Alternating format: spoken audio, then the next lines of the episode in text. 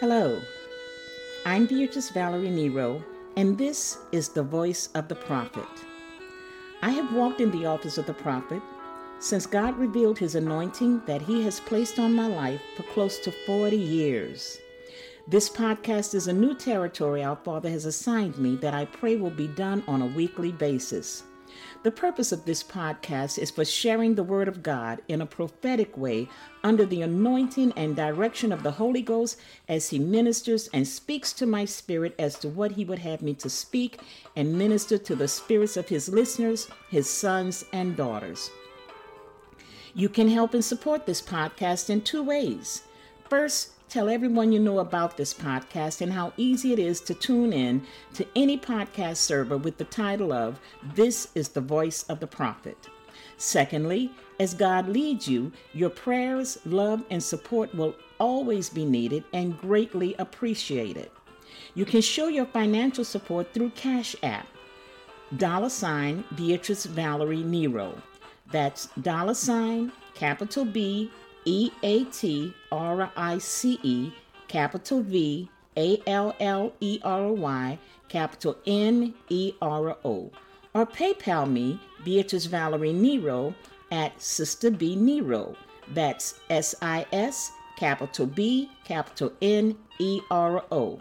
You can also reach me with comments and questions by email at amiteeagle at charter.net.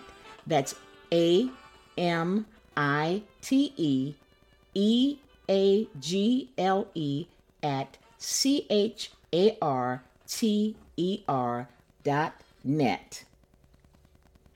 Today's question is What is it about you that concerns God?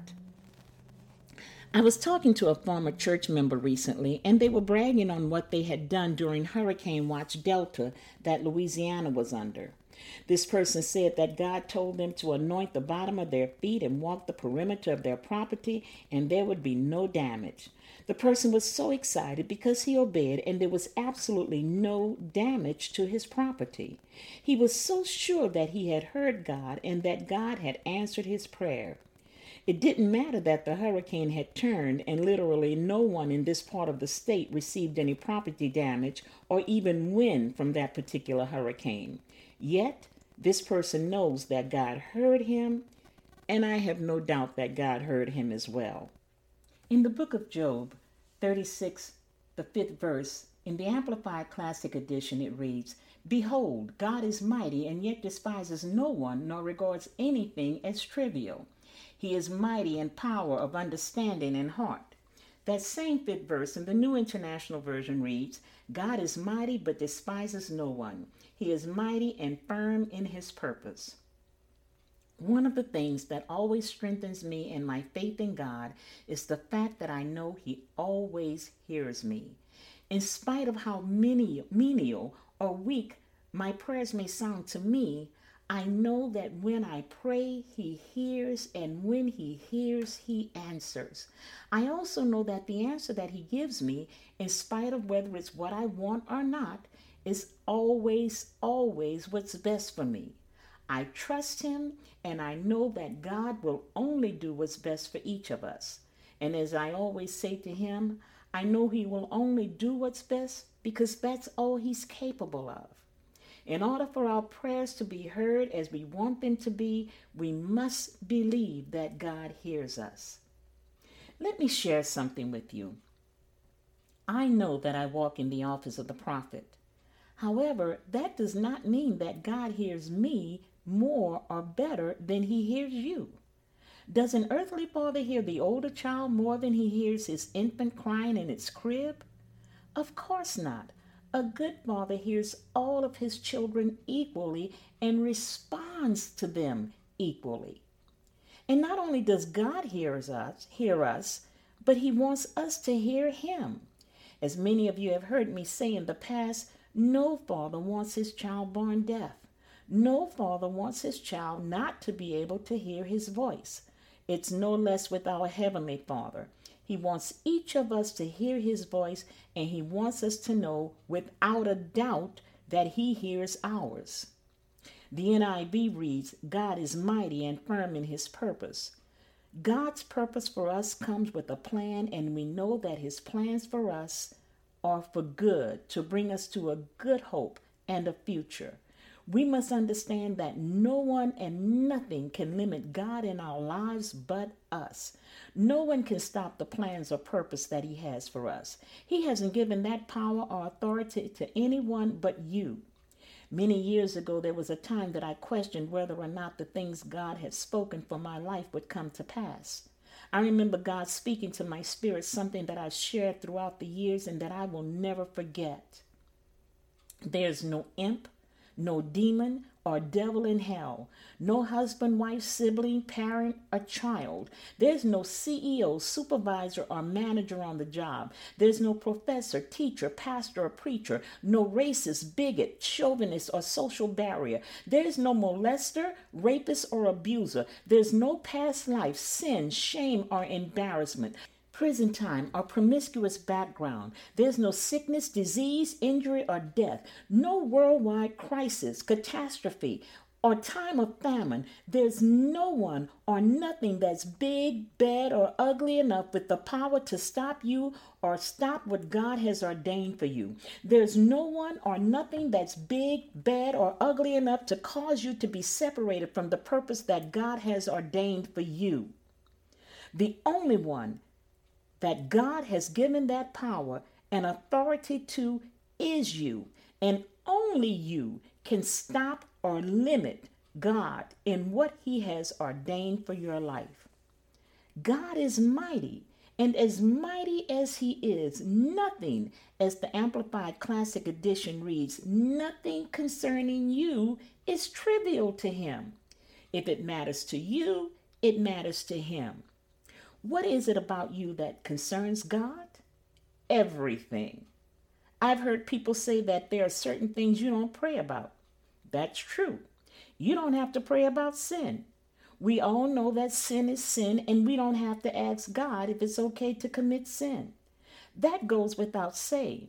However, when it comes to asking God for His will in our lives, for directions, wisdom, healings, deliverances, His blessings, even to the amount of money that we'll spend at the store or whatever pertains to us. Nothing is trivial to God concerning us.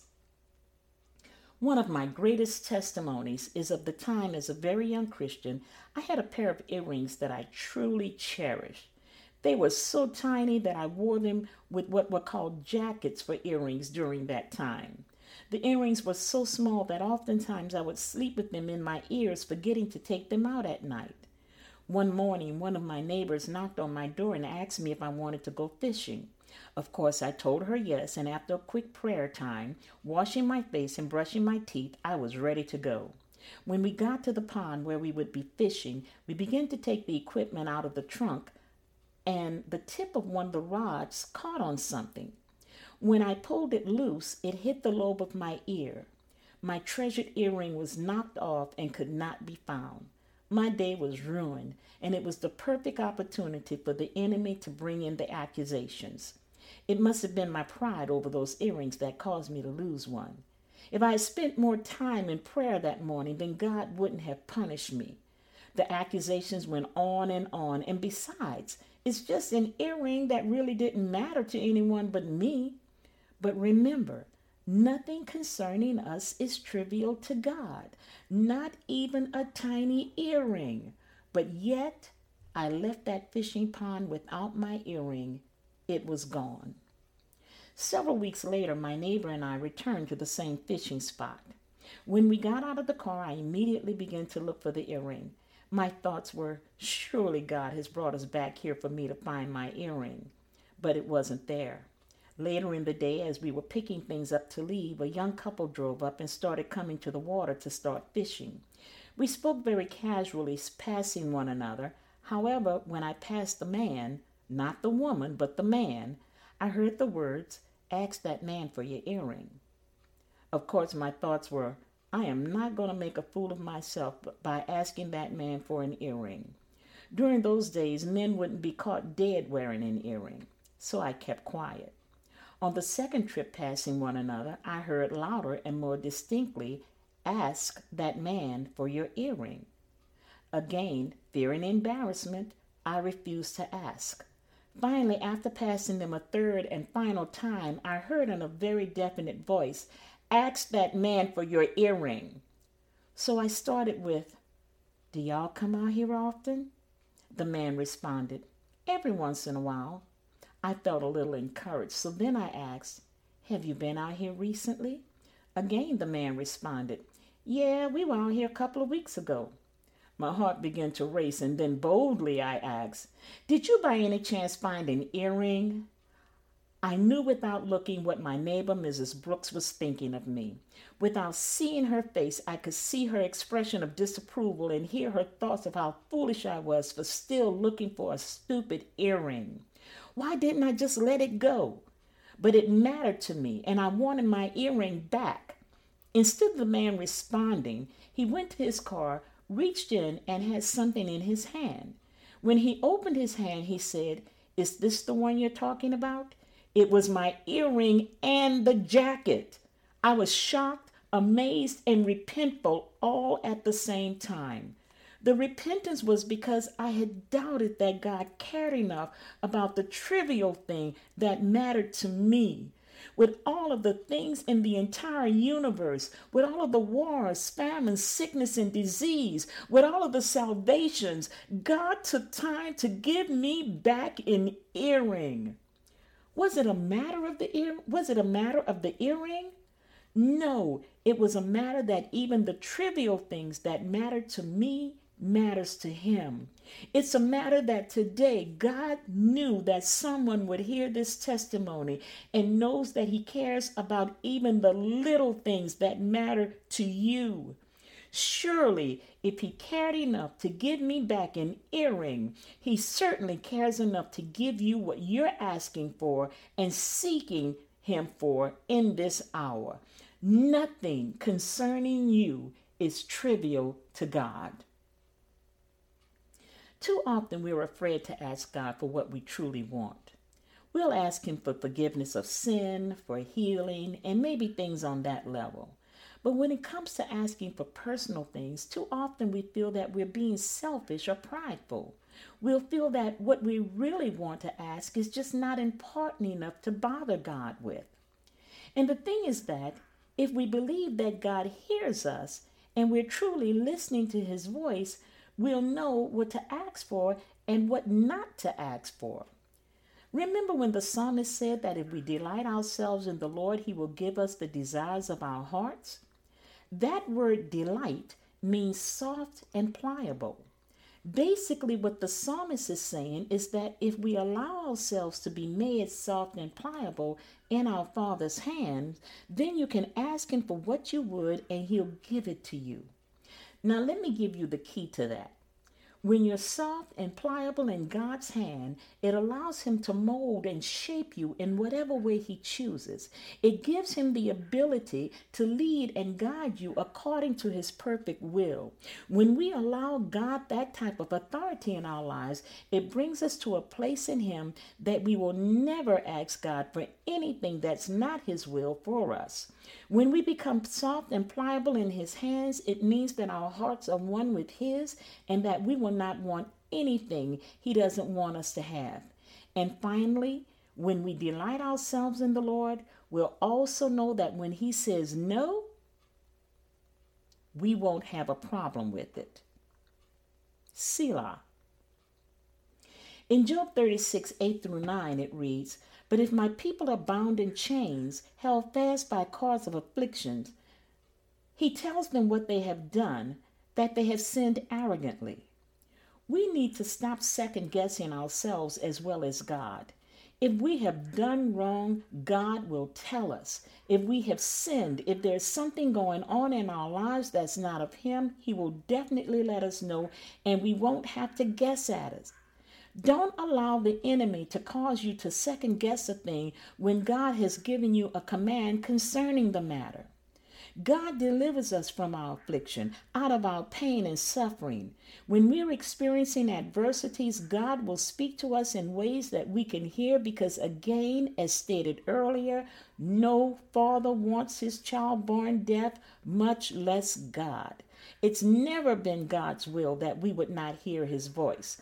If you're in a difficult place, time, or season, God himself will deliver you from it. Even when it's the hole that we often dig for ourselves, God can still deliver. It's a matter of trusting Him, hearing His voice, and knowing that everything pertaining to you concerns Him. Listen, relax. Stop stressing and struggling with the situations that you're in. You don't have to wonder if what you're going through is because you have sinned, because according to God's word to you, if you have, He will definitely let you know. And let's be honest, we all know when we have sinned, and we also know what our sin is or was. We also know this that when we truly repent for our sins, God forgives us. That means we don't have to keep guessing, struggling with it, and being under condemnation about it. Finally, remember that every affliction is not because of sin. It may not even be because of the attacks of the enemy. Sometimes things just happen.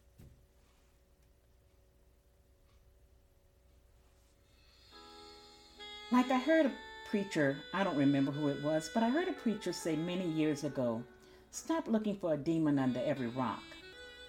And when things happen, always remember Romans 8:28 in the Amplified Classic Edition. It reads, "We are assured and know that God being a partner in their labor, all things work together and are fitting into a plan for good to and for those who love God and are called according to his design and purpose. That flat tire is fitting into a plan that will work to your good. Yes, even up to and including getting fired from a job that you were faithful in is working to your good. The only time there's a demon involved is when we refuse to let go of a thing or place that God wants to move us from, which we will just not let go of then that will cause adversity to rise up.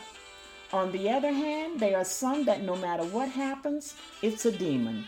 Let's grow up, mature, not be afraid, and know that everything, yes, every little thing that concerns us, concerns God, and that God is firm in his purpose for our lives, and he will cause it all to work for our good. Nothing concerning us is trivial to our Father everything that concerns you, yes, even the trivial things, concerns him. God bless you.